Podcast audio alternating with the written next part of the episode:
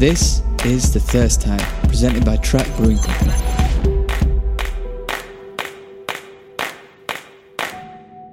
I mean, 25 years ago, if you told anyone who's making beer that there will be hops that smell like coconut, they would be like, "Get out of here!" so the the the idea of having terroir specific information and drying temperatures associated with each variety written on the box doesn't seem crazy at all. That seems like a very natural natural evolution. Yeah. Yeah, and you should at um, least be able to supply that information to your customers at this point too. And and they're asking for it. All right. Okay. So this is a little bit of an experiment. You are listening to the first time, but this is a little bit of a mini series within a series, super meta, all of that. Um, exploring the three main ingredients that go into beer hops, malt, and yeast. So I know that people listening to this may have varying degrees of knowledge when it comes to beer. Maybe it's a passing interest or maybe it's a career. Either way, I always think there's room for learning. And I, for one, know I'm a complete novice when it comes to all this. Despite working in the industry for around six years, there is just so much to learn. And that to me is pretty exciting. So I thought I'd do this little three part series on the fundamental ingredients that go into beer and try and shine a bit of a light on the supply chain that feeds your drinking experience. Uh, so, yeah, this is a little mini series focused on that. And today we are going in with what many would consider the A list of these three hops the aromatic, flavoursome, green buds that bring us all so much joy. Where would we be without them? And to take us by the hand and guide us through the virtual hop fields, we have Gabby and Zach from Crosby Hops. And let me tell you, you are in for a treat.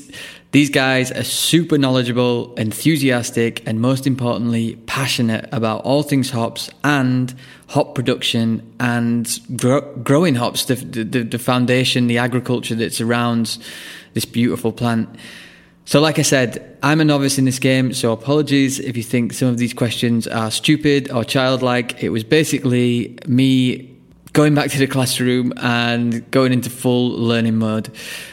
This conversation had such a good energy about it that we're just going to run through with it from start to finish without any major interruption, maybe a couple of breaks here and there. Um, and I really hope, and I'm pretty sure that you will take something away from this. So let's get to it. But it wouldn't be an episode of the first time without asking that all important question. So I asked Gabby and Zach, what was that first beer that started it all for them? All right. I am going to go with two beers on this one because they're both pretty significant to me. Um, I'm a first generation American. Uh, my dad is from Budapest, Hungary, actually. Oh, wow. um, so he was always drinking Pilsner Urquell. And I never had any sort of experience when I was kind of in my rebellious teen years and, you know, you're, you're sneaking your parents' beer out of the fridge. That was never a Bud Light for me. It was always a Pilsner Urquell. Um, so as soon as I got to legal drinking age, I immediately dove into finding higher quality beers. And uh, the first kind of wow moment that I had with a specific beer that is hop related would be Bell's Two Hearted. It's an all centennial IPA uh, it's just it was kind of a mind-blowing experience for me that hops can taste like this. There's no oh, fruit oh, in this beer. There's nothing else. This is all one hop variety. And that was just a, a, turning point for me. I feel like i had been destined to be in craft beer from that moment on. So that's so funny because like that beer i've not had that beer and I've listened to a few different podcasts and they can always bring it up, and it's just one that I am dying to try because I know it was a real like. We'll dive into Centennial a little later because we have a little bit of a relationship there, but um, but that was a, just a full full blown highlight of that hop. It is a fantastic beer, and I would love to be able to make that happen for you and send you some fresh Two Hearted. I actually try to seek it out here in Oregon. I come from Florida originally, where Two Hearted is a very common tap that you'll find everywhere. Uh, here in Oregon, we have such a thriving local scene that it, it's kind of hard to find those regional craft beers mm-hmm. out and about. Um, people think I'm crazy when I go around looking for Two Hearted around here. So luckily, Bell's is a great customer of ours, and I have access to Two Hearted um, whenever I want, which is amazing. And it's just a beer that you have have to try at some point in your life. Such a beautiful representation of Centennial. Yeah, and I know, and I know it was kind of I don't want to say like pioneering, but it was a real. It, it, I've forgotten the brewer's name now, but I listened to an interview with him where he just like just wanted to just focus on that hop and just do everything he could to accentuate all the flavors that he loved, um, which is awesome. And again, that hop is something that's definitely going to uh, feature on this episode. Uh, but before um, Zach, let's dive into yours. So Gabby's is a great story. It's a hard one to beat. Um, I was fortunate enough. Uh, I grew up in Atlanta, Georgia, uh, and so there's a brewery out there, small little brewery called Sweetwater Brewing Company. They were smaller when I worked there for sure. Uh, I was fortunate enough to start working there when I was 20 years old. Um, at that time in my life, uh, I wasn't drinking the uh, the finest of craft beers. I was definitely probably in the, the, the realm of quantity over quality at that point. Um, and I remember my first day on the job. Um, I was parking cars in the parking lot. Like I started at the bottom. Um, I got paid like twenty or thirty dollars a day but it came with free beer. And so my first day, I remember I like was like kind of done. I said bye to everyone, and as I was walking out the door, one of the bartenders said, "Hey, Zach, like, what are you doing? You get a shift beer. Like, make sure you have a shift beer." I was like, "Shift beer? Like, all right." And so I sat at the bar, and they served me a Georgia Brown. It was a brown ale. I'd never had a beer like wow. that before, and it blew my mind. I was like, "Whoa!" Like, I kind of couldn't believe beer could taste like that. And you could say that was the beer that changed my life. I ended up staying at Sweetwater for almost 10 years. Wow. Uh, so that shifted the course of like my understanding of craft beer and flavor. Then ultimately, I kind of graduated into Sweetwater IPA, which I still think is one of the best IPAs in the country. Uh, it's super, super tropical. It was ahead of its time uh, 10 years ago, or more than that now. Uh, and uh, so that was that was probably the, the, the, beer that that changed the course of my professional and personal life. Ended up meeting my wife at that brewery. Wow. All my friends are there. Like, yeah, it was a huge shift. I always think if I never had uh, that pint of Georgia Brown, what my life would be like. Today. Whoa, love that, and I think that's so cool. Like the um, the way that you know, I, it's kind of an innocent question, like what was the first beer, but every answer is always just like this is a changes people's lives. Like this is led into the careers they now uh, have. So yours was kind of started at a brewery, but Gabby, where did you kind of navigate into before? Because obviously that those beers kind of changed your mind. But how did you originally kind of enter into the beer scene? So the first job, the I would um, call a real job in beer, uh, other than hospitality, beer tending, etc., was I worked for a, a, boutique craft distributor in Florida family owned, small operation. Um, they were actually the first craft distributor in Florida, focusing on boutique Belgian beers and German beers. Um, so I, ha- I was blessed to sell the, some of the best beers in the world, a lot of beers from Europe, um, and then a lot of great craft breweries from the West Coast. So some breweries up in Northern California. And, you know, it was a tough sell. Local beer in Florida was just starting to thrive. There's a lot of fantastic local breweries in Florida now. Um, and at that time, it was hard to find shelf space and sell these beers that were more expensive and required a little bit of more education to kind of appreciate. Um, so it taught me some great things. I mean, I learned a lot of sales skills there. I met a lot of amazing people. I, I've, I've become such great friends with so many people that I met while I worked for that craft distributor. And um, after that, I was just, I'm never leaving this industry. Um, so it was a great experience to be able to sell some world class beers in a pretty competitive market. Now, this is a slightly different kind of interview than we've done before because the focus has always been on kind of breweries, but we're kind of going to step up the supply chain a little bit now and we're going to dive into hops, the thing that kind of most people within, I'd say, the, the kind of new wave of craft beer drinker in the UK are drawn to. They're, they're really starting to understand these flavor profiles, what these hops bring. So, but I think let's just start it right at the base level. What are hops? And uh, Gabby or Zach, you can you can take it as you want. You know what's funny? Out of all the interviews or anything I've ever done, conversation wise, no one's ever asked me what are hops? That's actually a really good question. So, um, Gabby, you want to take this one? You actually grow hops in your backyard. You probably know well. yeah, I do. Go for it. I mean, down to the to the very basic of what are hops. It's a perennial crop. Um, we have a harvest once a year, and it is an ingredient in beer that provides the balance to the sweetness of the malts and also provides the bittering and a lot of the aromatics and flavor um, that you get in the finished product. Um, do we want to talk hop applications? I always want to go up Yeah, a level, I, mean, guess, here. Yeah, I think like it's just start at the grassroots, the, literally the ground level, and then grow up from there. Because I think I mean, it's I just, guess it's just, if you wanna talk nice to about- give people a bit more scope. Yeah, I think historically um, there was a time where hops were not used in beer, and there was uh, assortment of herbs, uh, spices, things of that nature, um, and then hops started to be used in beer, and they provide a not only a balance to the sweetness of the malt, but there's also a um, what's the word I'm looking for, Zach? Um, antimicrobial antimicrobial Yeah. um yeah so it actually keeps the beer from spoiling which i think was probably the initial use of hops way back when. Um, obviously that has evolved so much now where where hops we're really trying to drive um, hops the flavor of hops out of hops and using a lot of unique hop applications whether we're using it in the dry hop or we're, whether we're using it in the boil and we're experimenting with different fermentation temperatures to kind of coax different flavors out of hops. But the original reason we used hops really was for beer spoilage and just to balance out the sweetness of the malt Amazing. That is uh, again an, an innocent question, but like kind of proves to be really fascinating because again, it's, it's stuff I'm gonna. This is gonna be total just real education for me. This is basically you're just giving me a lecture on hops, and I'm just gonna learn it all from you guys. So thank you. Um, so getting a bit more into the flavor profiles, there's different things like alphas um, that are gonna. Is that kind of bringing more bitterness to it? I mean, can you just go into the kind of real uh, depth, I guess, of, of what brings flavour to hops and, and how they've increased over the years.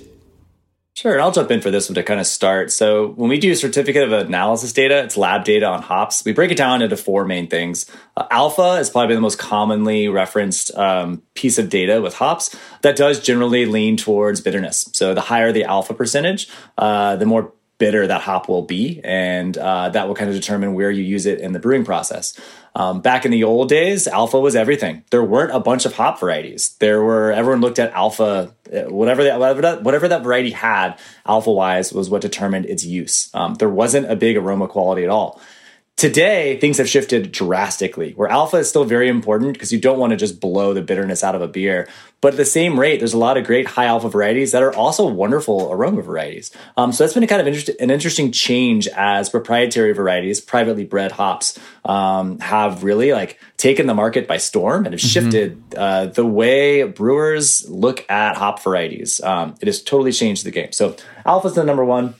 Beta uh, is a different type of acid as well. That's number two. That doesn't. This is a really like. There's definitely gonna be a brewer out there that's about to argue me on this. It does. It's not as impactful as alpha is, but still something worth discussing, especially for sour brewers looking to age hops. Um, I know beta becomes um, a stronger component there. Uh, we then look at something called HSI, Hop Storage Index. Um, that determines how long a hop can uh, can can stabilize and stay Mm-hmm. stable on a shelf um, or sitting ambient room temperature prior to pelletization. So that's helpful to know. Like for us, we use HSI uh, to determine um, a lot of our, I guess you could call it capacity planning. A lot of it's like our process planning. Um, so which varieties, once they're picked, which need to go through uh, the pelleting process first in order to stay fresh the longest. If something's going to degrade faster, have a higher HSI. Um, that's something you want to get into a pellet as quickly as possible so you can lock in those flavor and aromas, put them in a freezer, and then they'll be good and shelf stable. An example of a really high HSI, HSI hop would be Centennial. Uh, Centennial is not a good storage hop at all. Um, so what we do, we actually are processing Centennial into pellets while we're still harvesting. it's a crazy thing to do on the farm when you're doing 150% just to harvest. And they were like, you know what? Let's also turn on the pellet mill and get a crew of six or eight guys in there to go in there and uh, and create pellets. So it's a handful. Um, so that's one. Idaho Seven's another one, although picked later in the season. Um, you know, storability is not great. Uh, so we try to process that into pellets as quick as possible. And uh, using that kind of data uh, really helps us uh, do our, our process planning better. And then the fourth piece, uh, which is really crucial, is total oil. So that's the amount of oils um, that are are uh, in the hop and that are present. Uh, so for us, there's there's a handful of things total oil can mean. For a lot of brewers, that can mean um, uh, a bigger levels of flavor and aroma. That doesn't always translate directly in the beer, but at least on a molecular level, it does. Um, and then for us, on uh, you can look at total oil to determine which size of dies you need in the pellet mill. So a die is what actually creates a pellet, and based on uh, how, uh, if you will, how much oil is in these hops will kind of determine how much lubrication is is kind of naturally built into the plant itself mm-hmm. to be mm-hmm. forced through these dies. The ultimate goal in creating pellet, low temperature. Keep the temperature as low as you can. Friction creates high temperature. So the higher the oil content, it's almost the the less natural friction that will be involved there. So you can use a different size die. But something like Czech Saaz has pretty low total oil. Um, so that would be something that you would want to really pay attention to and really watch temperatures as you're uh, as you're creating pellets. So we can dive into the pellet world a little deeper. And, Definitely. But those are the four like main data points that we look for uh, in hops and utilization, and that's what brewers are looking for as well. If you wanted to go a step further, uh, we don't have this in our facility, but there's a thing called a gas chromatograph. Um, a lot of growers and labs around the country are, are using this now. And gas chromatographs is, is, a, is a food technology primarily that's been adopted into the hop world. And that will break down your oils and your hops into all of its i guess it's their molecular parts. Uh, it's incredibly detailed. It is almost kind of like opened a can of worms into whoa this is what drives flavor and aroma in hops. And so people are able to break down different um, different chemical compounds that are within hops. And then some brewers are using that data to actually determine the flavor and aroma outcomes of their beer versus just the old school aroma, give it a rub. I think these will work well together. There's a lot more science and data going into beer production planning. It's amazing. And I'll say, I've said this all the time. Uh, the reason I love the hop and beer industry is beer has been around for thousands of years. Some people say beer is the reason written language exists whether you believe that or not, it's amazing that here we are thousands of years later from the inception of beer, and we're still learning new things about its ingredients. We're being innovative. Beer styles of the last 15 years have changed drastically, uh, and that's all. A lot of that's due to technology, of course, um, excitement from craft consumers and wanting more, but also brewers putting in the the effort and time to learn about like the differences of hop varieties, different brewing techniques, what's happening on a molecular level, and making decisions based on that it's amazing and always way above me. So it's it's oh, my my, my uh, talk to me. Uh, yeah, my cheeks uh, aching from smiling so much. That was so like awesome. There was this, there's so much to dive into there. I mean, again, I'm I'm coming at this from you know I've been in the beer industry for like six years now, but kind of on the sales marketing side, um, but always so fascinated just by raw ingredients becoming something. You know that that journey from uh, loading the grist case to trying the beer at the end of the thing. It just always, I, I, it, it never bores me. Um, so what I'm really kind of, and if I ask a stupid question, please feel free to just shove it away and just be like, that's not that interesting, but this is interesting because I, I again, you're a constant student of the game in this. It's like there's just so much to learn. Um, but it's all exciting to me. So, so I was just thinking, you kind of mentioned about kiln temperatures and stuff there, which is a relatively kind of new thing for for brewers and and, and trying to really uh, push these big flavors forward. But I wondered if we could kind of go back, I don't know, say like twenty years into hop farming and kind of what were the what were the priorities for a hop farmer like 25 years ago? Because obviously this new wave of big flavor, big aroma wasn't really the same. And I, I don't know if it was a still in the kind of preservative aspect of hop growing. It, I mean, Sierra Nevada have been going decades now, so there, there was definitely some utilization for flavor. Um, I wonder if you could go into that a bit more, Gabby, if you could take that one. Yeah, I mean, I think historically hops are a commodity. They're an agricultural product. And the name of the game was how much can we grow on the acreage and the land that we have and pay the bills? Um, and there was a point before craft beer where the hop industry was not thriving and arguably on its way out a little bit.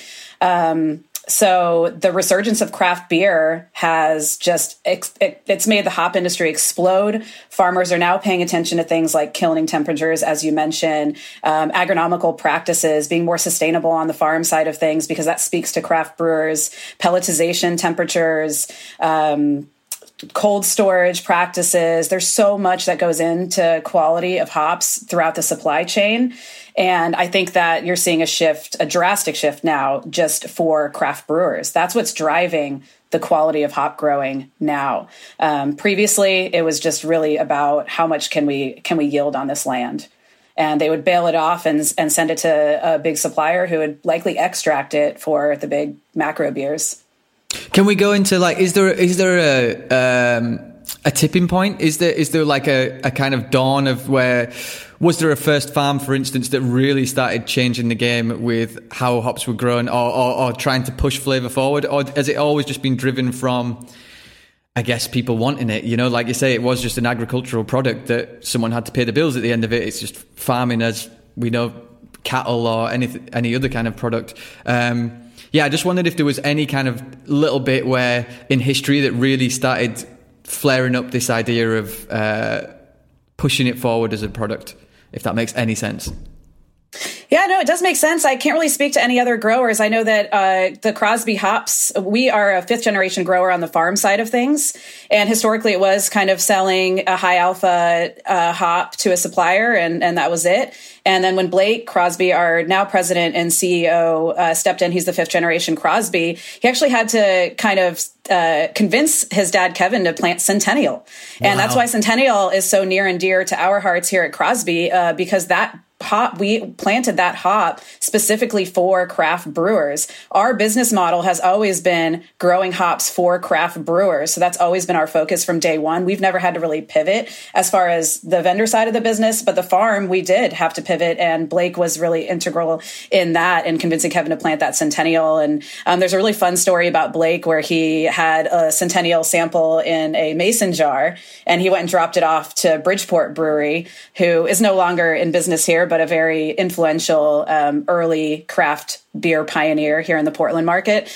And um, you know, they took a they took a gamble on us and bought our centennial, and that was kind of the story of how we started. Um, so I can't speak for any other growers. I do know that for us, it's been uh, since the Crosby Hop side of the business came to fruition in about 2012. It's always been about the craft brewers for us. Yeah. Well, I mean, it's a better way to focus. Like focusing on Crosby because you know that Inside Out is definitely where we should uh, hone in because that's an amazing story right there in itself. And you guys are nestled in Oregon, which is like craft beer capital of the US, maybe even the world. I don't know. Like, I mean, it just it feels like an absolute storm of amazing beers out there. Um, what were you going to say there, Zach? You were just going to jump in. Well, I was going to add to Gabby's comment. You know, if I had to choose a uh, a pivotal, like pivotal, sh- pivotal. Still, I'm high. I've had a lot of uh, caffeine this morning. uh, a pivotal moment in craft beer would probably be uh, in the U.S. Sierra Nevada, Ken Grossman specifically brewing pale ale. Mm-hmm. Uh, for him, he brewed that beer not uh, not to keep up with the general macro trends. He brewed that because he loved hoppy flavor. Um, so I'd say like anyone growing Cascade uh, when Ken was was developing the Sierra Nevada Pale Ale, to me that was probably probably the pivotal moment of shifting of consumers' palates of whoa, hops do a lot more than just add bitterness. They add a lot of flavor, and that I think kind of snowballed into brewers being influenced probably through the consumer end of things, just drinking pale ale um, and getting excited about what hops can do, bringing candied citrus and pine notes. And here we are in 2021, and hops are bringing notes of wafting cannabis, coconut, like like sweet candy, tangerine. It's incredible. So that would be my my answer. I'm not sure who Sierra was buying from uh, when they were starting to brew pale ale, but that Cascade I think was a pivotal variety uh, and shift in craft beer. Well, yeah. Go, go, Gabby. Sorry, I was going to make one more point about Cascade because I do remember um, Anchor Brewing. They, I think at one point, Cascade was actually about to go into the kind of library of USDA varieties that didn't make it to market. And Anchor was another brewery that was pivotal in using Cascade for Liberty Ale, I believe. And if it wasn't for their usage with Cascade, that variety may not even have come to market. And to think about the beer and hop world without Cascade is just kind of mind blowing to me because it's such an important hop for so many of the the the biggest, most influential beers that we all drink now. Um, so to think about Cascade almost being written off previously, I think this was in the 80s, uh, maybe late 70s, where it almost didn't come to market. And Anchor was another brewery that was really pivotal in, in using that hop for a craft beer in the early, early craft beer days. It's so funny because I actually I I interviewed Sam from Other Half. Uh, he was like one of the first guests actually on the show, and he he was telling me that they'd done like a single hop Cascade triple IPA or something. I was like, did you get people like queuing around the block for that one? He was like, yeah, not so much, but but it's the it's the hop that started this thing. Like it's the it's the hop that started craft beer. Um, right, and and it has moved in waves since then. Like maybe we should start kind of touching upon where we have got to because again, like the flavors that you now get from from hops. I mean, I always use Sabro because it's just so direct and and, and such such a connected to coconut. Like you just can't help but smell coconut, taste coconut. Um, and I know that other things have had that, like Sorachi Ace had a little bit of that too, uh, maybe little dill pickle and stuff. But um, but how have we got to this place? Like what? Because it's insane, and, and and I mean the flavors are just so pronounced now. Like what what's happened? I think I'll jump in first. I know Gabby definitely has an opinion on this. Uh, I think there is uh, this beautiful combination of art and science that exists in the brewing world and mm-hmm. also exists on the hop world, especially now more than ever. Um, I think there has been demand from consumers to want bigger, more exciting flavors. Um, that's driving brewers to push harder on the innovation front, and that ultimately drives growers to try something new. It's the reason there are so many privately held hop varieties now versus 15 years ago. The percentages, it's it's shocking to see how that's changed. It's not necessarily a bad thing; it's just a shift, um, but it's driving a lot of innovation. So ultimately, from the consumer level, um, and it's this it's this this beautiful thing that that every brewer is like they're almost they're happy. Now are they really ever satisfied? Not sure. They're always trying to push to the next thing stay ahead of trends and find something new and unique uh, and working with their hop growers and suppliers. They found wonderful ways to do that yeah, Zach, you could have said it better. I think that the consumer education in hops is growing, and that's driving breweries to be more innovative. Uh, in turn, driving hop growers to develop new varieties. And everybody's chasing what is that next aroma descriptor mm-hmm. going to be? We've seen every every flavor of tropical fruit that is possible at this point. Now, berry flavored hops, berry forward hops are something that we're getting more demand for. You've got Strata, which is probably the most exciting new variety um, on the market right now.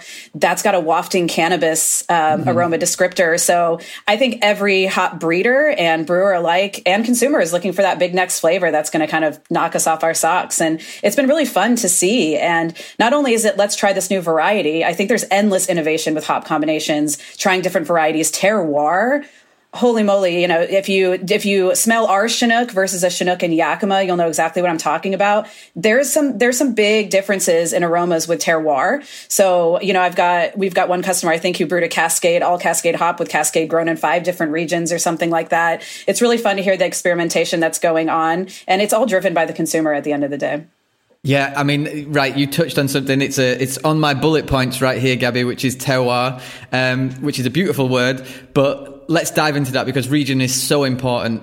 Um, for those that don't know, terroir is basically just kind of like the principle of where the hop is grown, like the the soil that it's grown in. Something that you don't, you kind of lose track of. It's not something that you know. In my early days of of drinking craft beer, that that I was educated in. Anyone that's into wine kind of might understand it a little better. Um, but yeah, the, I mean, it's in principle, it's what is the hop grown in and what characters is that going to bring into the plant? Am I kind of hitting the right notes there? I don't know if I'm uh, totally off pace. Yeah, absolutely. And I think it's down to the different climates in different growing regions. You've got different cultural farming practices. Maybe Oregon, Willamette Valley farmers do things a little bit differently from Yakima. Yakima's got a different kind of high desert climate. It's drier up there, whereas Oregon is, uh, sees more rain and moisture and humidity. Um, you've got different components of the soil itself. So there's elements of the soil that are going to be that are going to vary from region to region. Uh, it's been really awesome to see a variety like Amarillo grown in Germany and grown in the U.S. And we have German varieties that we're growing in the U.S. here as well. Um, so there's endless experimentation when it comes to terroir for brewers, honestly, and it would be really exciting to see more of that. Um, I know Zach and I both participate in our sensory panel here, and we're constantly wowed by some of the differences that we will get in a hop like Comet Crosby estate grown comet is this really grapefruit, tropical, citrus, just super intense hop. And it's just different grown in other regions. Um, so it can bring something unique to your beer if you're seeking out varieties in different regions. And it's just something fun for the innovation side of things to think about. Yeah, it's the next level. It's the it's the next level, man. It's it's not. It wouldn't shock me in five to ten years. You'll start seeing boxes of hops with the coordinates of the you know the exact location in which that lot of hops came from. Like that, happens in the wine world. Doesn't seem that crazy. I mean, mm-hmm. sometimes we notice variance on our own property. That's you know we've got almost 600 acres of hops, and we'll see you know two different lots that are pretty different. And they're not that far away from each other. So like gabby mentioned you know oregon to washington those are that, that can be a big difference. There's a latitude change there. Um, there's also different growing practices and cultures there. Uh, people have different views on when pick windows should be especially for public varieties that are a little more unregulated. Um, so uh, it's interesting. And then you got something like Cascade that again is is can vary widely from Washington, Oregon, and Idaho. But then our friends in New Zealand planted it, and there's New Zealand Cascade, and that's a totally different animal for so many reasons. Uh, terroir is a big part of that. Yeah, you're taking this in all. I mean, i will just take my hands off the wheel because you're driving it for me. But like, New Zealand was exactly where I was going to go next because uh, New World hops they they have such a specific kind of I mean, obviously everyone's different in its own way, but they have such an intensity, some of them, and uh, maybe a little spikiness here and there, but like they're they're very pronounced. And I wondered if you could speak a little bit more on that because I mean, I don't know this. I know obviously terroir has something to do with it, but why why is that region of the world so different? I'll jump in. I think New Zealand is its own thing, man. There's if they have their own the animals in New Zealand evolved on their own. Like everything about New Zealand, due to it's just kind of it's removed from a lot of where most of the landmass in the world is. It's just a separate, unique place. When I think about like visually, what I think of New Zealand, I, you, you think of those like beautiful rolling green hills. Uh, you think you know lush, beautiful water. It's this tropical environment.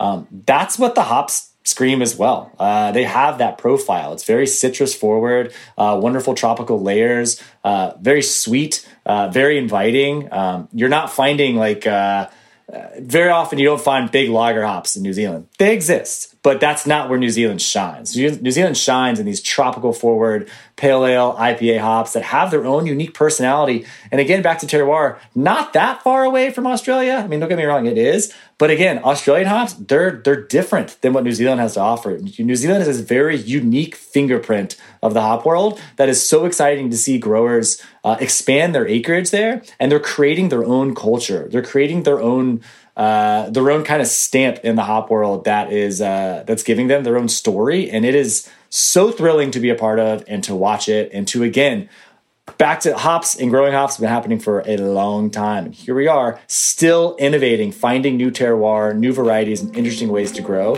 Um, it's it's always just so fun to The Thirst Time is supported by none other than Crosby Hops.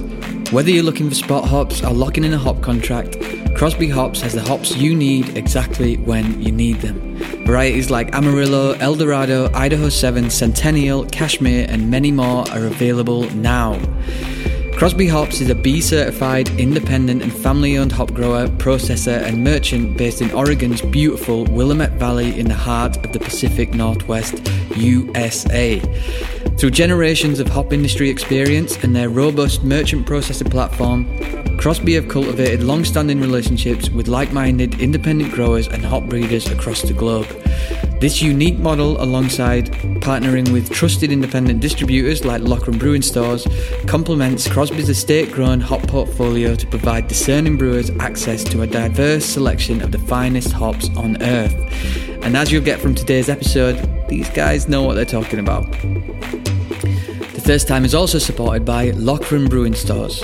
Since 2014, Loughran Brewing Stores has been connecting brewers with the world's leading farmers and producers of brewing ingredients. By working directly with hop and malt producers, including Crosby Hops, Indie Hops, Hop Revolution, Biwa, Loughran Family Malt, Best Malts, and Castle Malting, Loughran Brewing Stores is able to supply the highest quality and most environmentally sustainable ingredients on the market today. Whether you're brewing hazy IPAs, imperial stouts, or any other style of beer, Loughran Brewing Stores has everything you need to take your beer from farm to glass. You are listening to Track Brewing Co. presents the Thirst Time, and this is our interview with Crosby Hops. So, I don't want to be down on on Britain because it's got such a strong hop kind of culture to it, and and you know some of the hops are still used, but generally in more traditional beers. So I mean, you know, they say that the UK is not too dissimilar to New Zealand, as in how far away it is from the equator. It's a small island, um, but why why the British hops? You just don't see them with the same kind of um, what's the word hype i guess you could use you know like there's just there's just no british breweries that are really you know going straight forward into all jester you know like double ipas and stuff and they're just not known i mean I, it, to be honest i wonder if it's just not ex- not explored enough by British brewers because they just know that you can get beautiful hops from Oregon and New Zealand. But I just wondered if there was anything that you guys know about or have uh, an opinion on uh, of kind of the growing processes that why why maybe the UK hop industry is not seen in the same light as New Zealand's. And Gabby, can I jump in first, and I'll happily let you to dive in. Uh, I think the biggest piece here, Gabby and I are both on the sensory panel uh, at Crosby, so we evaluate all the lots that mm-hmm. go uh, in and out of the farm. Um, one piece that we always uh, we always uh, evaluate hops on uh, is a thing we call OHI, uh, overall hop uh, aroma intensity. Mm-hmm. And for us, citrus and tropical tend to be the most prominent. You can break those down to a bunch of different um, uh, types as well, but those are the most prominent notes that we look for. But what's almost even more important than that is OHI. those hops have to be impactful, have to mm-hmm. jump out of the glass of a beer, right? They have to invite the consumer in. And that's what brewers want. They want intensity out of their hops. And I think that's the one thing I've seen over the last handful of times I've rubbed um, UK hops. They're lovely and they're wonderful for British style beers, for ESBs and pales, um, great for lagering. But they don't necessarily have that intensity that is driving the new wave pale ale and IPA market. That's, that's where my opinion lies for that one. I love those hops. They're great. It's different. Yeah, we haven't seen, we don't personally see much demand for UK hops here in the States, uh, unless you're brewing an ESB or a classic British style. And unfortunately, as much as every brewer wants their ESB to be their number one selling beer on tap, it's not. It's usually the hazy IPA. Yeah. Um, and so the UK hops just don't necessarily equate to that style of beer. And there's also a marketing component behind hop varieties that is pretty important. And you're, I, I don't see here, at least in the United States, any sort of marketing done behind British varieties. Mm-hmm if they are innovating and developing new varieties, that kind of memo isn't being heard over here in the States.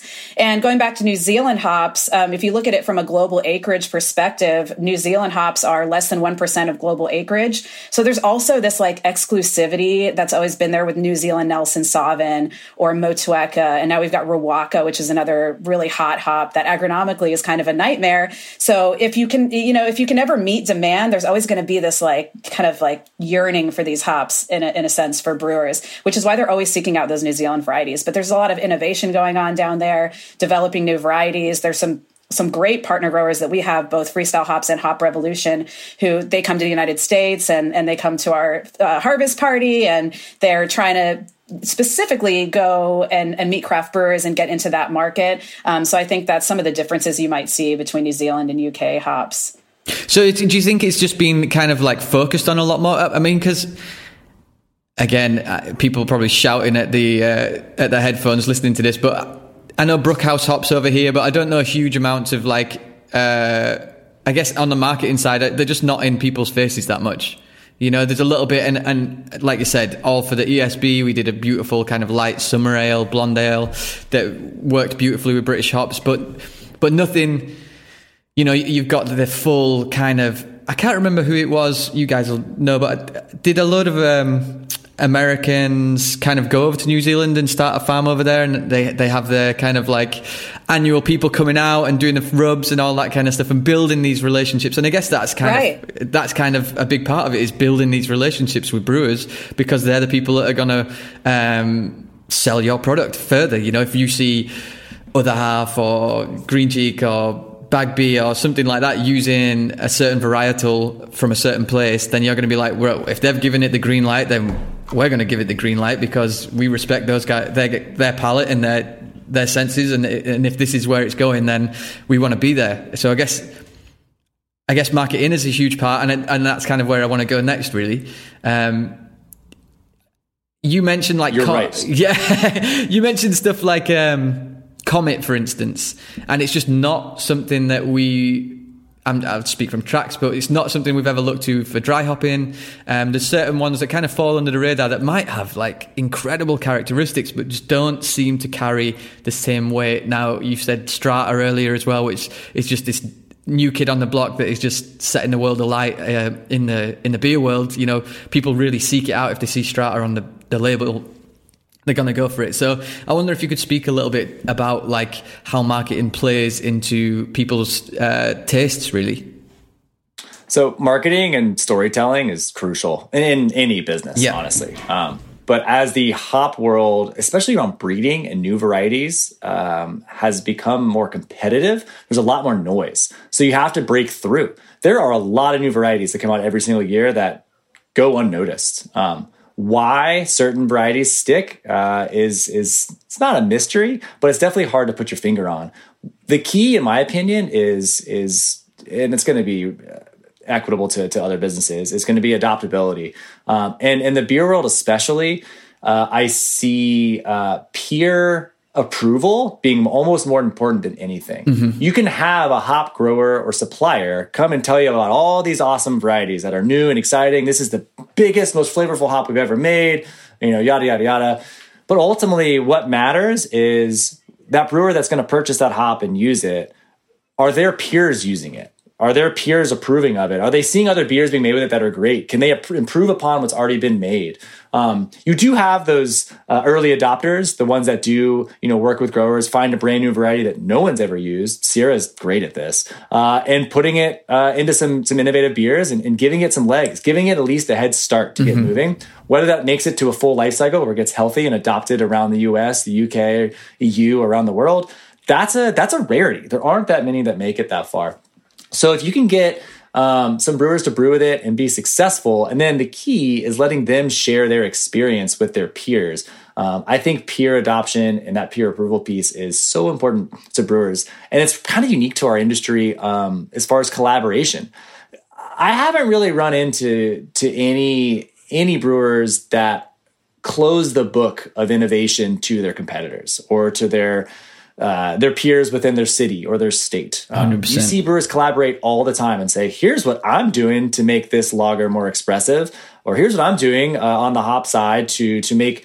Strata jump out of the glass even more than what we've done in the past. I just figured this out six weeks ago. Try this, and we'll open the book and say, "Here you go, look at it." So that kind of adoption and that kind of storytelling that's peer to peer i think is everything um, again a sales a marketing salesperson like myself can go in and tell you all about these awesome varieties. That holds a little bit of water but it's not going to be this the selling point if you're brewery neighbor who you respect down the street or down city over or state over or whatever is brewing with it successfully that's going to make all the difference in the world. Um, so that's what i see. And um, a good way for like growers uh, to get those first adopters out to try some things and hopefully do something great with uh, is what you were mentioning earlier with Americans that that uh, uh, have some hops in New Zealand. That'd be freestyle. Yeah. uh, they're awesome, great people. Uh, they uh, they're really good about bringing customers over and experiencing what New Zealand harvest is about. If you can get a brewer to go experience hop harvest, it is the best way to create like a brand loyal customer, or at least to kind of like you get the full experience. I remember the first time I went to a hop farm. It was actually it was a Crosby. Uh, it was since I grew up in Atlanta, Georgia. No hop farms around.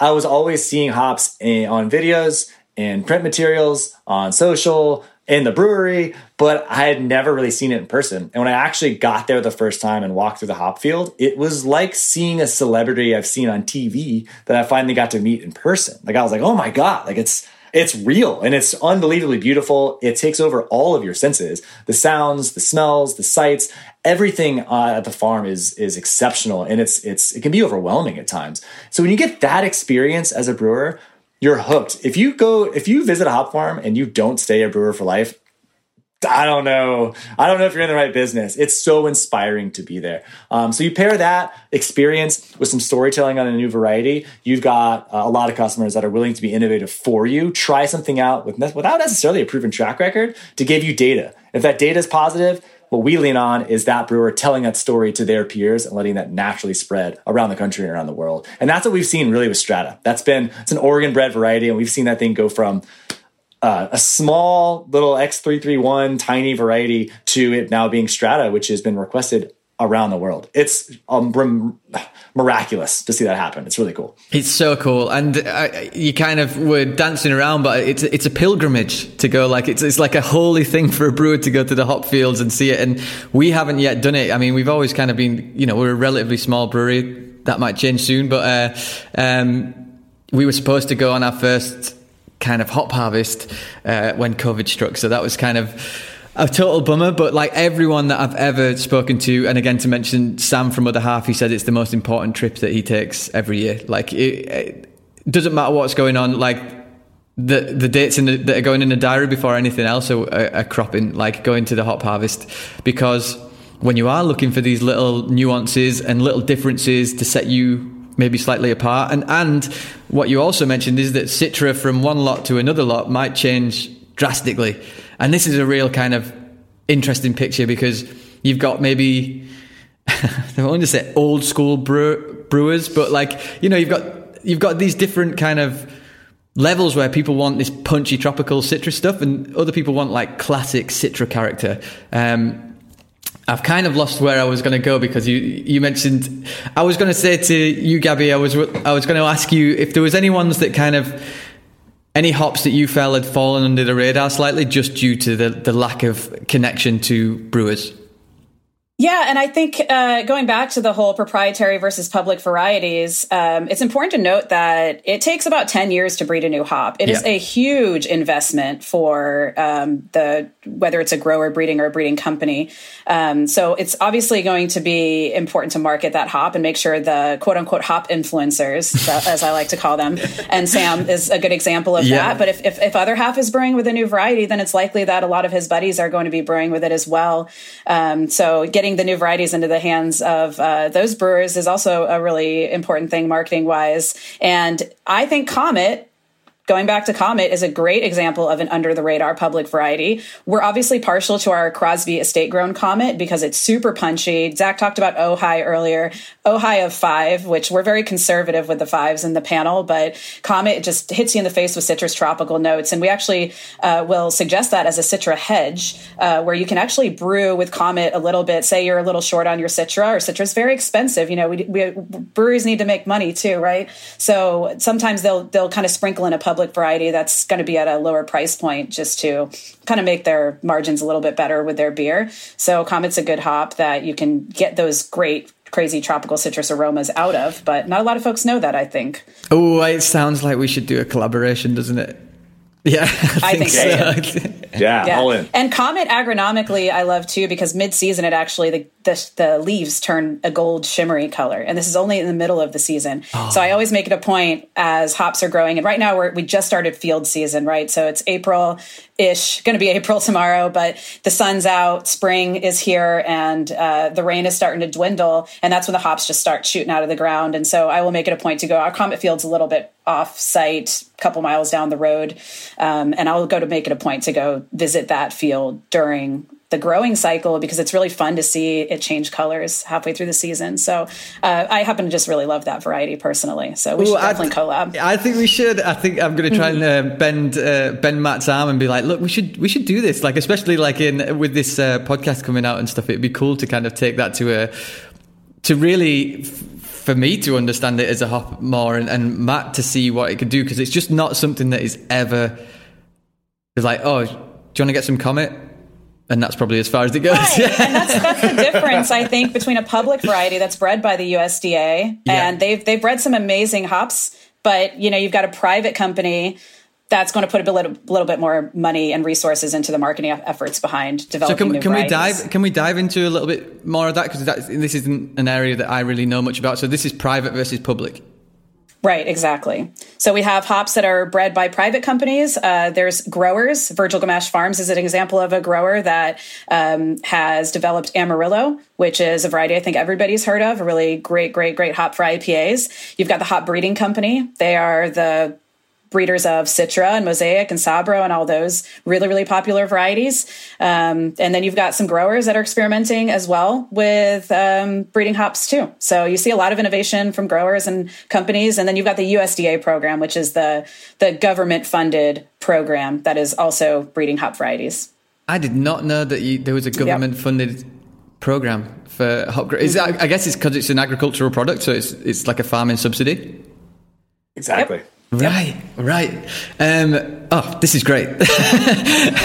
um, you again, you touched on something there, um, and I don't know either of you can take this one, but varietals like ten years or 10 15 years or whatever it takes to to actually produce um, a new hop so you know like the demand is so high now for people wanting new experiences in in the beer world so you know like again to go back to sabro that was two years ago two three years ago kind of came on the scene and really mm-hmm. you know like I think it's probably great to have a kind of Marmite hop. I don't know if that's a reference that you understand what Marmite is, but no. What is that? Sorry, Marmite is it's uh, it's a yeast extract that you you have on on toast or something like that. But it's like you either love it or you absolutely hate it. So if it's a Marmite flavor, it means that you either love it or you absolutely hate it. And Sabro, uh, yeah, polarizing. Yeah, yeah. polarizing, um, which would have been a much more universal way to say that. But uh, I'm educating you on something. Um, can we go a little bit into how that comes to be? Like are new varietals like derivatives of, say, Citra that you kind of take to a different place or breed in a different way to try and accentuate certain characteristics? Um, yeah, so, if we could dive into that a little bit more. Yeah, so it's interesting. The the ask of we need new hop varieties every year. It's a really, really big ask. Yeah. On average, it takes about seven to 10 years, usually on the latter, usually closer to 10 years to get a hop from new variety to actual like production ready to, to fulfill needs of brewers around the US or around the world. And that's a totally different ballgame. Um, and there's reasons because there's a lot more than just flavor and aroma. That's like one piece of it. That's probably the baseline. It has to at least smell good and brew well. But then we start looking at things like agronomics. Uh, so we start looking at okay, what are the yields? Does it yield enough to make a farmer want to grow it? Is there is it is it a business viable variety? So that's something that takes a few years to figure out. Uh, we also got to figure out is it pest resistant? If it's a great variety and yields great, but all of a sudden it's super susceptible to downy mildew, uh, probably not a great variety to grow uh, if it's going to not make it long term. So that might get the axe. Uh, and then we go uh, further down the line of pick windows and capacity planning. So let's say uh, there's this wonderful variety. It smells great, tastes great, it's pest resistant, it yields great, but all of a sudden you can only pick it in in the window that is Citra well, uh, pickers can only pick so many hops at one time, so much acreage. So if you've got two competing varieties for that same pick window, something's gonna something's got to give, wow. and it's either going to be your Citra is going to get picked too early or too late, or your new exciting variety is going to get picked too early, too late, and it ultimately just doesn't work. So that's like a big thing that I think gets missed uh, in the discussion of, of hops is people ask like like we're all we, we run out of strata like every year, and it's it's because there's a high demand for it, and the question is always why don't you just plant more strata? Like screaming it from the top of the mountaintops. And it's like, we would like to, but we can only harvest so much. And there, the, where the pick window is, there's only so many farms that have that kind of capacity planning. So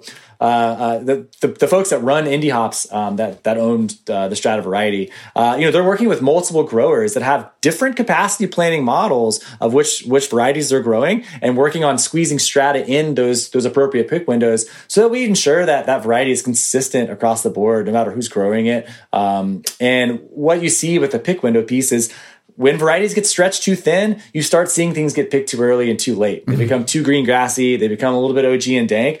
Ultimately, and that's probably like a brewer's worst nightmare is to buy, you know, 1200 pounds of X variety hop. And when they used it last year, it smelled like whatever, citrus and bubblegum. And then this year, all of a sudden, it's grassy and green or it's kind of oniony and dank that's not good. It's not good for the variety. It's not good for the longevity of people's trust in that variety. So all those thoughts go into developing a new variety. And so again, that ask of what's new, it's like, well, there's a lot of new stuff out there, but is it viable long term? That's a totally different, totally different question. Yeah, and uh, it's interesting about hop breeding because you'd think that the aroma analysis and all that kind of comes in the beginning of the process, but that's really not the case. That's actually the last thing um, that you evaluate in the beginning. And uh, every seed that falls from a hop vine. So you've got female hops are the ones that flower. So it's always females. The seeds that fall from every hop plant is actually genetically unique. Um, so hop trucks that are driving around the farm during harvest, if a if a vine falls off of that truck and seeds drop, you could potentially have a new variety growing on the side of the street wow. um, that you that you could develop and scale into a commercial hop. So there's a couple different ways to develop new varieties, and one is just harvesting those seeds, um, and the other is just purposefully um, getting plant material and crossing it. Um, so first, the first thing that you do is you got your seedlings, and then you'll actually inoculate them with powdery and downy mildew, and that's kind of a pass-fail test right off the bat. If it fails after inoculating with uh, mildew, it's not mildew resistant, and you're not going to want to grow it commercially. So that's kind of a, a, the culling of. Uh, I think you could start with 100,000 seedlings, and after that uh, inoculation, you're you're left with maybe five thousand or something like that. So then you put those on a short trellis. So a standard trellis here in the United States is about eighteen feet tall. Um, you'll put them on a little what four foot trellis, probably mm-hmm. Zach, something like that, and then you'll have to identify whether they're male or female. Male's got to go. They're not giving us the hot flowers, so we're keeping all the ladies. Um, so then, you know, after we've determined that they're the correct sex, then you're going to grow them for a couple years on the short trellis to see if they're um, vigorous. And if they're not, if they can't even make it up a four foot short trellis, obviously that's not going to be commercially viable. So then you'll cull those guys as well. So each year you have a different class that's in a different part of the process. Eventually, if they pass all of those um, uh, preliminary tests, then you put them on a what you call a single hill, which is just one tall trellis for them to grow on. And uh, we've got, you know, you've got a couple rows of a single hill and you're going to grow them up on the 18 foot trellis. And, and it, you know, then you'll evaluate them for several years for continuing to evaluate them for disease, continuing to uh, evaluate them agronomically. Pick window. That's when you kind of dial in the pick window. For us, if, if hypothetically we were developing a new variety, we'd love one that was super early or maybe super late, but not in the middle because we're already stacked with Amarillo harvest in the middle of the season. So that's another thing you have to to look for. And I think Strata is a really good example. In my mind, Strata was bred initially, and this may not be the actual truth because I'm not indie hops, but agronomically, the thing is a monster. It's resistant to disease. It yields really well. I mean, you see these clusters of hops on strata that look like grape clusters, wow. you know, and it's it's just a beast of a hop. It's like walking through a forest when you go to a fully mature strata field and you're walking between those rows, like the sun, you know, you're just walking through this crazy, crazy two sheets of hops on either side of you. And, um, you know, luckily for strata it also brews amazing. It's a great great flavor hop. It gets along with all other hops. And but i think agronomically is probably why they initially were scaling that variety. And then luckily the aroma was amazing too. So that's kind of the last little piece that you look for Man, that was an absolutely mind blowing experience. Thank you so much for that. That was like, because I knew I, it's something that's obviously been thrown around. It's like, oh, it takes 10 years to, to, to get a new hop. And I think I, I had always kind of thought, oh, maybe that's just a flavor, like the accentuation of flavor and all that. But there's just so much. Um, and it's interesting as well. There was, again, there was so many points in there, but brewing, brewing is not one dimensional. So we're kind of lucky in a sense is that we brew new beers all the time changes aren't that big a deal, you know, because you're just constantly brewing new things and every beer is different. But there's a lot of brewers out there and breweries in the US, like that are huge for one, that need consistency of product.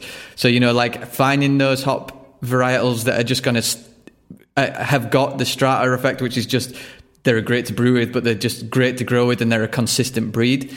Um, is super fascinating. Yeah, because because we can be a bit more i don't want to say haphazard because it's still very much uh, focused but but for those guys when you're talking about Bell's and centennial for instance um, you know th- they must be on your ass a little bit about if any there's any slight like variation. They're like no this isn't right. This isn't the centennial that we want. I wonder if you could go into just a little bit more about how you actually um, maintain that kind of uh, purity i guess of, of, of the of the plant. Yeah so I like that you brought up Bell's. It hurts when someone like Bell's, you've got eight cuts of Centennial on the table, and what did they say? Man, none of these are really going to work for Two Hearted. Like as a grower, you're kind of wow. like you play it cool, but it hurts inside. Like oh man, like that's the that's the standard we try to meet. If you meet that standard for Bell's, everyone else who's buying hops, who's buying that variety uh, in the hop industry, is gonna we're gonna keep it to that standard You brought up consistency earlier. Consistency is the most important thing in a hop variety, absolutely possible, especially considering how many brewers buy hops on spot versus contract. Mm-hmm. That percentage is shifting constantly, uh, where more spot purchasing is happening versus contracting. Uh, it's harder to predict predict the future. We have this saying in Crosby: we understand contracting is difficult. It needs to be there for communication and for planning on the grower's end, but it's also a hard question to ask, right? It's the question of like, if I had to ask you how many computers does Track Brewing need for the next five years, you have to you have to know right now, can't change it, and the price is what it is Dude, today, right? It's impossible there's, to there's, ask. Yeah, there's some horror stories of over contracting and things it's like difficult. that in the in the beer world. It's difficult, so we really encourage brewers to have a nice a blend of contracting the varieties you know you're going to need long term, but also um, filling in with spot where needed. If you're going to try some new beers out and be innovative, definitely go on the spot side of things. It's okay. And the reason I kind of got to this point is with the amount of people buying on spot, when you're making that spot decision, you put so much faith into that supplier or merchant or whoever it is you're buying from that that mm-hmm. hop is mm-hmm. going to be consistent quality. You're not selecting it in advance. You're assuming that's going to be right. So making one decision actually creates a handful of quality decisions that other people are making for you. Uh, so it's really important as a brewer if you're focused on consistency man, make sure you're buying hops from the right people that are storing them properly, processing them properly. If they have connections with the grower, or like Crosby, we are the grower as well. Uh, it's important you have open dialogue about their growing practices to ensure you have um, good, consistent hops. I encourage every brewer ask questions. You can't ask enough questions. We love getting mm-hmm. those questions. It's way better than the opposite, where we get into no communication, and then down the road something goes wrong. Um, it's easy to mitigate early on. I'm going down a different path this conversation. Um, I'll let uh, no, no, it's I'll great. Let Gabby Man, jump in just... about about consistency and. Uh, I mean, I would say it's definitely a badge of honor to be a Bell Centennial supplier. I remember walking into Crosby yeah. for the first time for my interview, and I saw we have a tin tacker in uh, an area we call the Sunroom, which is where I had my interview, and I saw that we were an official Bell Centennial supplier, and I was like, wow, that is really cool. yeah, I mean mean, it's just wow. I love Two Hearted, so I thought that was a really cool moment. And then come to find out that Sierra sources hops from us, and a lot of a lot of breweries that I you know am truly a fan of are customers of ours as well. And it, it depends as far as consistency. It kind of depends on what style of brewery you are. Uh, for example, we have one brewer who comes out for hop selection every year for Amarillo. Not really a production brewery, so he goes for the punchiest, dankiest, mm-hmm. citrusy lot of Amarillo every year. Uh, whereas another brewer who's a production brewer, and maybe that's in their flagship IPA, you know, let's talk about maybe Rhinegeist and Truth, they're going to be targeting a specific Amarillo flavor, aroma every year to keep the consistency and to make sure there's no variations in that particular beer. So they're always aiming for a mid pick Amarillo that's got a nice little backbone of dank, but really punchy on the front with the citrus notes. So it just really depends on your beer. It depends what style of brewer you are. The best way to ensure consistency is, you know, hop selection, but for smaller breweries, that doesn't always work because there are minimums with selection. Uh, but that's what a brewery like Bell's would come out and do every year is they're gonna they're gonna rub seven or eight different Centennial bales, and then they're gonna choose which ones they want allocated to their contract. um, so it's yeah. I mean, I guess like the hop contract thing is really interesting because I mean we were always a kind of well, we are a really small brewery, but thankfully, you know, our beers made an impact, which kind of leads to better conversations with like you guys and stuff, where we can actually go, right, we, we think we can do a really good job showcasing this hop. We want to build a relationship. And I remember when you guys kind of came on the scene in the UK, because I don't think you, I'd, were you selling a lot into the UK for the last decade or so. I, I, just remember like people talking about it a lot more and being like, "Oh, we've we've been rubbing these." Like someone had been going to each brewery and we were rubbing these uh, Crosby hops, and they're just beautiful, and they which is the next part I want to go to. They're really soft. The pellets kind of um, are super. I don't want to say delicate. I don't know what the right word. You probably there's probably. A, I have a technical term for that, Stefan. Go it's go go. Squishability.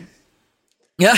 we look for squishability. It's actually the density of the pellet, but uh, Zach spoke yes. to this earlier. Actually, it's a um, temperature thing for us. We don't want to give away too much there, but uh, a lower temperature just yields a, a softer pellet, which is going to be ultimately uh, better in your liquid. So you don't want the pellet sink into the bottom of your tanks or clogging up your tanks. You want it to disperse into the liquid and get the full utilization out of that. Um, so we actually call it the squishability test. We like to rub the pellet between our two fingers, and, and it should, you know, break up really nicely for you.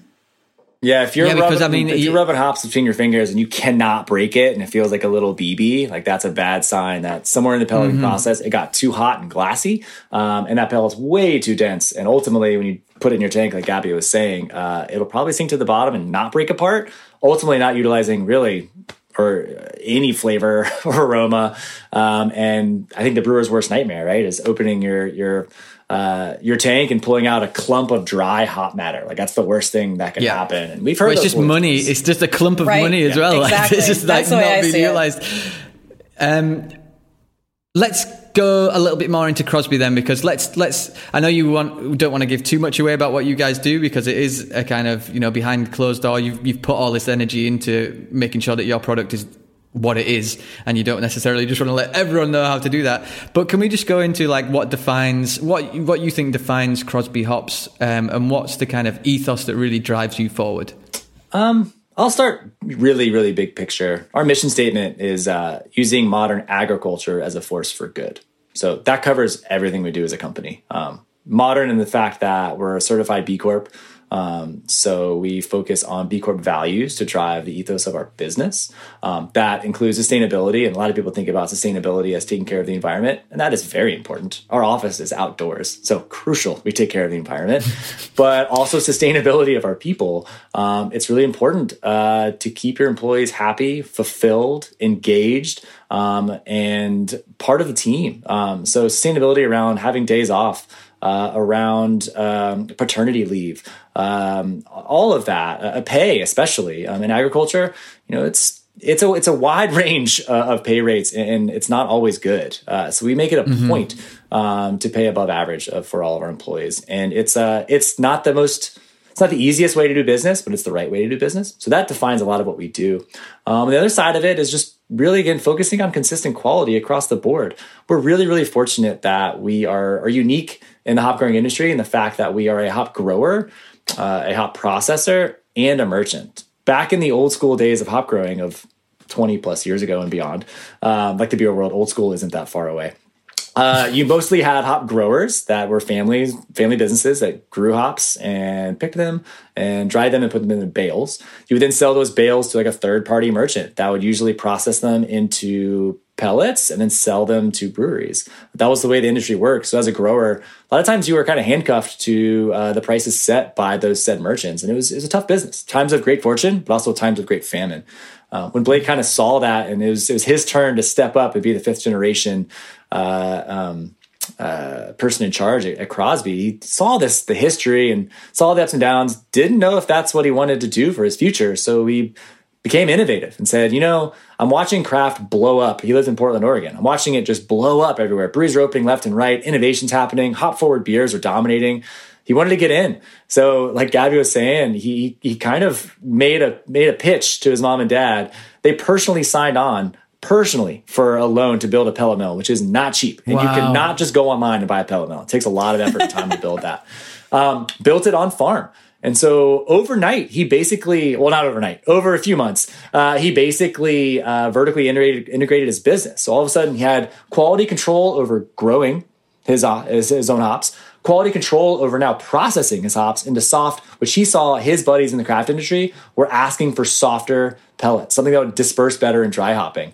And then from that, naturally, he was the first one, but built a sales team and started selling his own hops to brewers in the Oregon area that then spread to the Northwest, that then spread around all 50 states, and now we're all over the world. And so having that quality control from plant to pint, whatever pun you want to say there, across the board, it really makes us unique and it helps us fulfill our, our, our personal values and our company ethos of providing the best hops in the world for the best brewers in the world.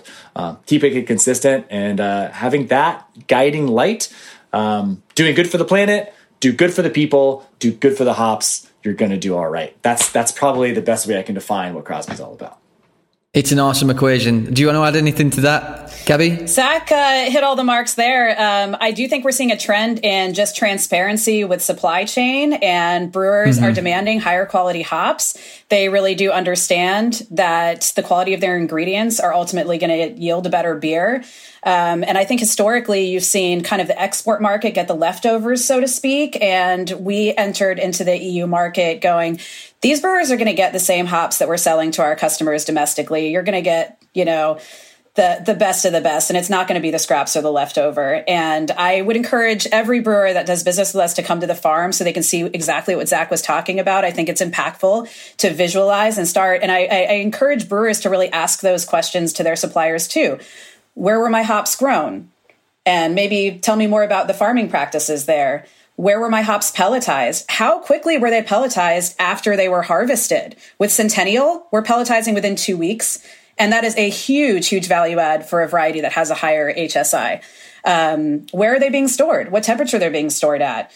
How are you packaging these? Where are they being pelletized? You know, follow the hops journey from the, when it was grown to when it got to your beer. And you might be surprised where that hop has been.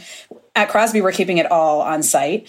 Um, and so that's really cool to be able to show folks around and say, hey, here's here's our fields, and you know, obviously we source from a, a bunch of great partner growers as well.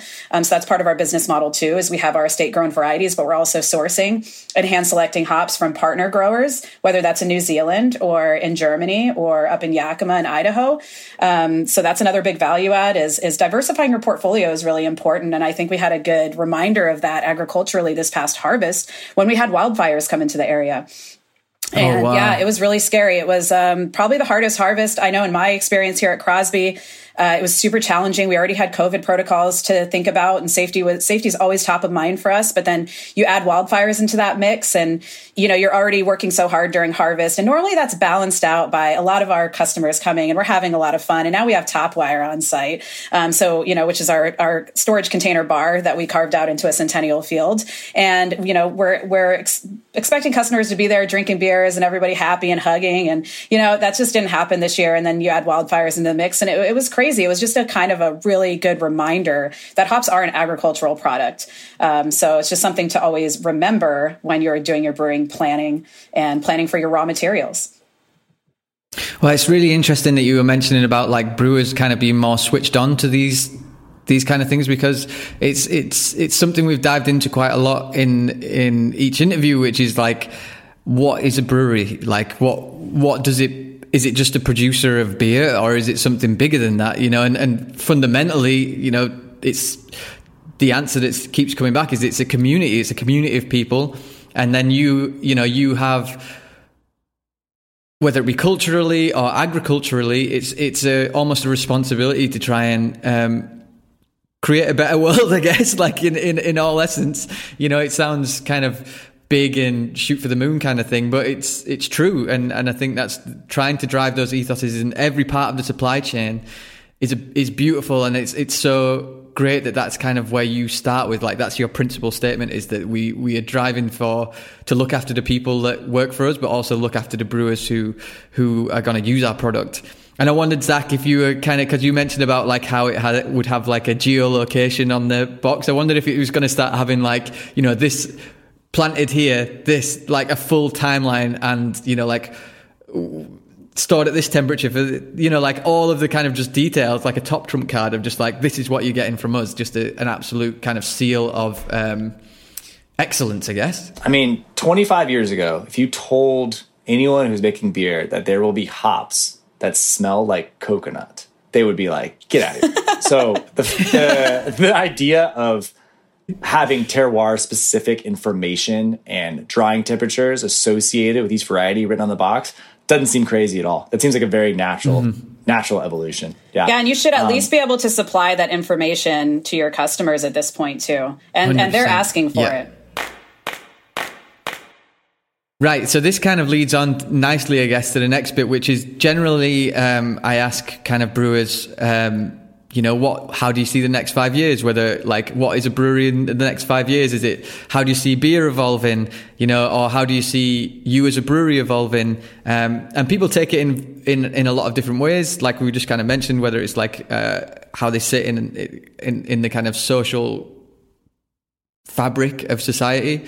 Um, or just on a purely like production scale of like how they see beer being produced in five years but i'd really like your kind of view on the hop industry because that's what we're here to talk about. But how do you see the kind of next five to ten years progressing in the in the hop world? Are there, are there big changes afoot, or is it kind of just taking a steady um, trajectory?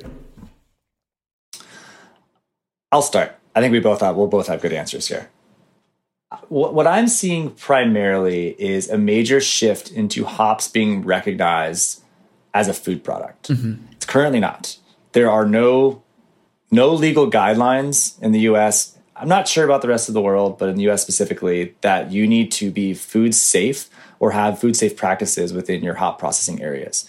That to me is kind of wild, considering how uh, prevalent dry hopping is in cold side additions. Because there is no boiling, there is no, you know, disinfecting that way by any means. So I'm gonna. I'm thinking I'm gonna see a lot of growers specifically, and this should trickle down into brewers asking these questions um, improving their their pro- their growing and processing practices. Um, the Hop Quality Group is a group within the uh, the beer industry that uh, their goal is to to visit growers uh, all throughout the Northwest. I would assume around the world. I'm not sure about that one, um, and evaluate their practices down to simple things: bird netting. Simple things like uh, is there are there is there light bulbs? There's light above uh, your bale breaker. What happens if that light breaks and glass falls into your bale? How is there a way to monitor that and mitigate that? Nobody wants broken glass in their pellets, right? And also looking at things like certification, such as Global Gap, which is on the farm side of things, falls into the food safe things, and a lot of it's worker safety. Um, so I see a lot of that progression and hops moving into the world of food products, which I think is going to be really innovative, um, enhance quality across the board, and make growers walk the walk, not just talk the talk, and prove it through certification. Doesn't have to be Corp certification. Global Gap's a great one. If you're a grower, maybe adopt Salmon Safe. Um, try to reduce miticides and any sort and, and go for a natural pest management um, by introducing predator bugs versus just spraying. Little things like that to make hops a, a, healthier product for your employees that are working there healthier for consumers that are going to drink them and ultimately better quality and consistent quality for brewers that are that are doing the art in creating these these art forms that are wonderful beers. I see that being a next big phase. And then the other half of that would be growers processors and merchants starting to do a little more for the community, giving back and doing better for the planet. So again, altering practices within their business to to create. Uh, uh, happier, more uh, empowered employees um, to make a better product and to ultimately take care of take care of the community around them. I know that's a goal for almost every brewery that exists. They want to be that community mm-hmm. hub. Beer is such a social lubricant, um, and we talked earlier at the beginning of the podcast. You know, the the beer that changed your life think how many lives have been changed in a tap room. It's shocking to think about that. So I hope that continues. And I hope that conversation within that tap room can go all the way back to the grower. And so people can have conversations about where the ingredients from their favorite breweries' beers are coming from. My ultimate goal, I'd love to see uh, an, uh, a craft beer consumer go to the tap room bar and say, What beers do you have with Crosby hops in it? If that happens, like I can retire and I think my job will be done so that's that's where I'm hoping to see our industry uh, go in the next the next five. Amazing. There's a lot in there, but Gabby, I'll let you shoot uh, shoot first. Zach made all the good points there about just being a good partner um, in the community, giving back. You know, there's a lot of social injustice right now. There's there's some pretty heavy stuff going on over mm-hmm. here, especially in the United States. Um, so we are focused on contributing to causes and that speak to us. Our core values are quality, sustainability, community, and innovation. Um, and we will walk the talk, walk the walk, talk the talk as a B Corp. Mm-hmm. And that's been just an amazing thing to be a part of. Um, I do think also that a trend you will see is just more innovation in the next five years or so, whether that's developing new hop varieties or developing different types of hop products. Um, that's another trend that we're seeing as well. Yeah, there's a lot. I, I, guess yeah, the hop product's a big one because you had cryo, which was just a powder at first, and then they kind of realized that that wasn't mis- the most effective way to actually dry hop because it kind of just sat in clumps, and then you you've got cryo uh, pellets, and uh, people are kind of responding to that. We you know we put on our cans if it's cryo hops because I think people understand that it's it's something slightly punchier. I wonder if you could just um, sorry, I'm just usually this is where I kind of round it up, but there's so much more to ask. If, if like what you kind of touched on there. What is, for instance, like a cryo hop to just a normal uh, T50 pellet. Yeah, so we do we do the T90s. T90, sorry, Um, T50. I'm not I'm not sure how that translates into the metric system, but um, it, it's really the ratio of vegetal matter versus the lupulin oil, and the, that is where really the the those molecules that Zach was talking about that that lead to the flavor in the beer. That's where they are. So the concentrated hop products are really just trying to reduce the vegetal matter Mm-hmm. and focus on just getting those that that lupulin oil um, into the beer somehow. You know, there's some advantages to it in terms of shipping. You know, it's less packaging, less product. Um, so shipping rates might be cheaper. Uh, there's still a lot of experimentation going on with that. There's uh, the, the T90 pellet to me seems like the perfect product, but you can kind of work in a concentrated hop product with a T90 as a supplement to kind of Yeah. get a punchier hop flavor. Um, we do a hop hash uh, product, which we actually, the hammer mill, which that's what really grinds up the bale. Um, going into the pellet process. So you've got to grind it up into a, a powder basically to get it to pelletize. Um, and so there's a, that's, that part of the pelleting process is the hammer mill. And we'll actually take, there's screens in there. We'll take the screens out and we'll actually scrape the screens by hand and get like a sticky hash type of product. That's really fun. Um, and most, most folks will either use it in the whirlpool or they'll, they'll break it up and make a slurry out of it and dry hop with it, but it adds to a big hop pop. So there's, there's a lot of different products out there right now at this point, And, and I think we'll still see some additional innovations there too. And that's just really for brewing efficiency, um, and, you know, maybe saving some money in, in shipping your products as well. Oh, that's super exciting to see where that goes because I can imagine it could go anywhere. I mean, like brewers are just dri- driving for more and more craziness, and, and they're driven by consumers. So whatever the consumer wants, they will get, no doubt, as uh, as we advance this. Um, and another interesting thing that you touched on there, Zach, was the kind of agricultural side. And you know, we are talking about climate change is probably the biggest uh, problem that mankind faces at the moment, or if ever. Um, and you talked a little bit about pesticides and stuff, and this is a huge thing in American agriculture. You know, you don't need to browse far on Netflix to find uh, some documentary on uh, farming, you know, practices in the US, which just basically destroy all soil using like glyphosate and things like that. So I wonder if you could just you know, before we round this thing up, just just talk a little bit about the actual practices that maybe you guys have put into to just retain that because the soil is so important to what you're doing. Without good soil, you have shit hops. So so yeah, just a little bit about what kind of Crosby are doing to make sure that that's um, that's looked after.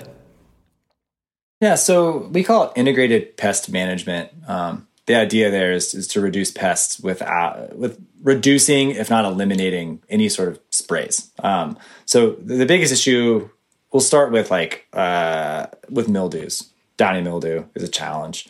Um, a lot of that can get mitigated by choosing which variety to grow. If the variety is susceptible to mildew challenges that are within your region, don't grow it. It's okay. Let the region that's going to be a better suited climate for that variety grow. That's a really quick one. There's a reason why Columbus isn't really grown in Oregon. It's the exact reason. Um, we could put a bunch of it in the ground, but we're going to have issues. We're going to have to spray a lot. That's going to damage our environment. It's just not worth it. Um, another piece of it would be, and I mentioned this earlier briefly, would be um, miticide-free yards. So miticides are sprays that kill mites. They're little little bitty bugs that destroy hops. Another alternative to this would be introducing predator bugs that eat those mites that don't damage your hops. That's okay. Um, that's a natural way of mitigating that challenge. Um, I think the old school mentality is uh, all right, you've got a yard of hops. Oh no, I have mites. I need to kill them. So I'm going to go get this chemical to spray them. It's a natural thought process. It's, it's, it's not like that was that's incorrect. That's a, that's the way the human brain works to, to mitigate a problem. But there's a better, more sustainable solution, and that would be introducing again predator bugs to go eat those mites naturally and create a healthier ecosystem within your hop yard with zero sprays. We have quite a few yards at Crosby that are miticide free. We don't really like broadcast That's that so widely, cool. that's something just internally that we do. Yeah, and we're proud of that, and that'll be something probably a better story we tell over down the road as we get more data and, and see the, the larger impact of that. So that's a really that's a really big one. And then I'd say the third piece of this is find a third party certification that holds you as a grower to, to specific standards. So we've partnered with Salmon Safe. Uh, Salmon Safe, uh, they're awesome. They're they're they're based in the Pacific Northwest. Kind of started in the world of I think grapes. Uh, it's expanded into to hops and has now started expanding into other. Um, other different types of, of, fruits and vegetables as well. And what they're going to monitor is, of course, your spray records, what sprays you're using, your farming practices, even down to like little things like where does the water runoff go from your fields? Um, and the ultimate goal of measuring success for them is how much does it affect the salmon population in your area? And that's specific to the Northwest. That's so cool. That's going to expand over time. Yeah, it's going to expand over time as it spreads around the country. Um, but if you affect the salmon population in a negative way, there's a whole chain of events that happen. Yep. You affect the animals that eat the salmon, the animals that eat that animal, ultimately up to humans, and it makes a huge impact. So having someone uh, kind of call you out on on areas of, of concern and areas of improvement is incredibly beneficial, and it, it, it keeps you it holds you to your own standards, if not higher standards that Salmon Safe has, has set. Um, so we really, really enjoy working with them. Um, that's something I, I implore any hop grower to go down the path and reach out to, to Dan Kent over at Salmon Safe and have a conversation. Even if you don't get the certification, at least have a conversation to start what goes into it and understanding what goes into really healthy growing practices. Man, it's so so exciting and kind of I don't know, it just feels so good to know that like further up the supply chain people are really caring for the planet, I guess. I know it sounds like really hippy dippy or whatever, but it's like this is hugely important right now. Um, and Well, I was joking earlier about our office being outdoors. I mean, it is. Like we can't we can't go in and hide in the air conditioning and act like there's no problem outside. Yeah. I mean, we see it every single day. We see changes every single day. The wildfires this year, if you didn't believe it before then, was was the most eye-opening thing I have ever experienced at the farm. I know Gabby said the same thing. It was shocking to work through that environment, shocking to see the effect of that. And it kind of doesn't feel like the last time. You know, like it feels like this is something that we're gonna have to get used to, and that's really, really scary. And is hoping opening the eyes of other agriculture industries to start making a difference. Again, put their money where their mouth is, walk the walk, and help make the planet better for everyone who's living in it. Not just for those uh, that are benefiting from the profit of those crops, but benefiting humanity as a whole. We're all affected. We all live in the same ecosystem. Um, there's nowhere to hide. I think COVID, hate to bring up this topic, is the ultimate expression of how interconnected humans are. This virus spread around the world in a matter of weeks. That's that's how interconnected humans are. We're breathing the same air. We live in the same environment. We need to take better care of it. Well, I can't think of a better place to kind of stop the stop the interview. Really, that's such an. It, we've spanned so much there. I, I just want to thank you guys so much. That was so educational and incredibly fascinating. And we touched on things that I wasn't really aware that we were going to touch on, which like that end topic there, which is possibly the most important topic that we've even talked about. You know, like beer in the glasses is great, but like actually making sure that we, we're we've got incredible farming practices and people taking care of you know these small hop holding is not a small bit of land. I mean, I don't know how big Crosby Farm is. Is it thousands of acres or We're gonna. That's we're- 600 acres. Of Yeah, about 600. yeah. Yeah. But then, I mean, yeah, you multiply that with all the other hop growers, and yeah, it's it's a, an incredible thing, and it makes me so happy to know that again, further up the supply chain, people are really thinking about every aspect from the from the hop in the glass to the actual, uh, you know, procedures that go into growing that. So yeah, I just want to thank you guys. I don't know if there's anything that we you, you feel that we haven't touched on, which we should maybe touch a little because I mean I've got all the time in the world. So if there's anything that you feel we missed, I'll close with one back on the sustainability touch, uh, the sus- sustainability piece. Um, as a brewer or even consumer, start with brewers. uh, We get the question a lot of, you know, like where, how do I, how can I start being a sustainability program? Where do I start as a brewery to become sustainable? It's challenging because being sustainable isn't always the cheapest option. And when you're a new young brewery, usually your goal is like survival, right? It's mm-hmm. cre- it's creating a profit, surviving, keeping your business open. It's not always let's create a recycling program, let's reuse water. That's, that's not top of mind. That's okay. So the best way to start as a brewery to become a sustainable brewery is to work with sustainable suppliers. Ask questions about their sustainability program and buy your hops, buy your malt, uh, buy your cans from anyone that has a sustainability program with a proven track record. That alone makes a massive impact on the world, and it's a great place to start. And as a customer uh, that is buying craft beer, buy your beer from breweries that are putting effort into sustainability. It will make the planet a better place. awesome. Gabby, do you want to add anything Gosh, to that? uh, we could we could do an entire episode on like the sustainability. Maybe we should. That- maybe we should right? Episode two, sustainability initiatives. Yeah. But we, we're definitely seeing a trend towards more breweries becoming B Corp certified. Um, it's just important. Look at climate change. Look at the social injustice. Look at the the need for more diversity and equity and inclusion um, in this industry. And that to me speaks volumes. Um, of businesses and what they're doing in those categories.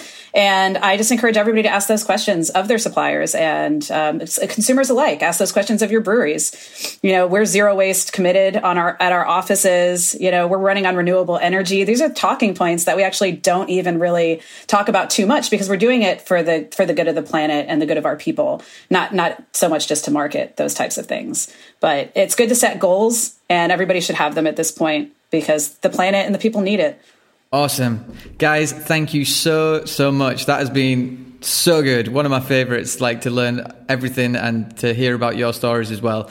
Um, I think we should do this again. I think there's, there's a point there at the end that maybe we can really kind of dive into a little bit more and, and, and you know, my aim is to speak to, you know, malt and yeast, the three principles of beer, um, and maybe touch on what, what they're doing to, to do the same. Loughran malts being one of them, which you guys work with. Um, yes, yeah. they are buds of ours. Yeah. Get Will on. Yeah. yeah. Get we'll Will. yeah. Love um, those guys. Awesome. Thank you so much, guys. Stefan, um, thank you for having us. I just really hope that I get to see you around the farm yes. this harvest and that we can drink some beers at Topwire. And we can drink Comet IPAs. Yeah, absolutely. Yes. There, there will be plenty, I'm sure.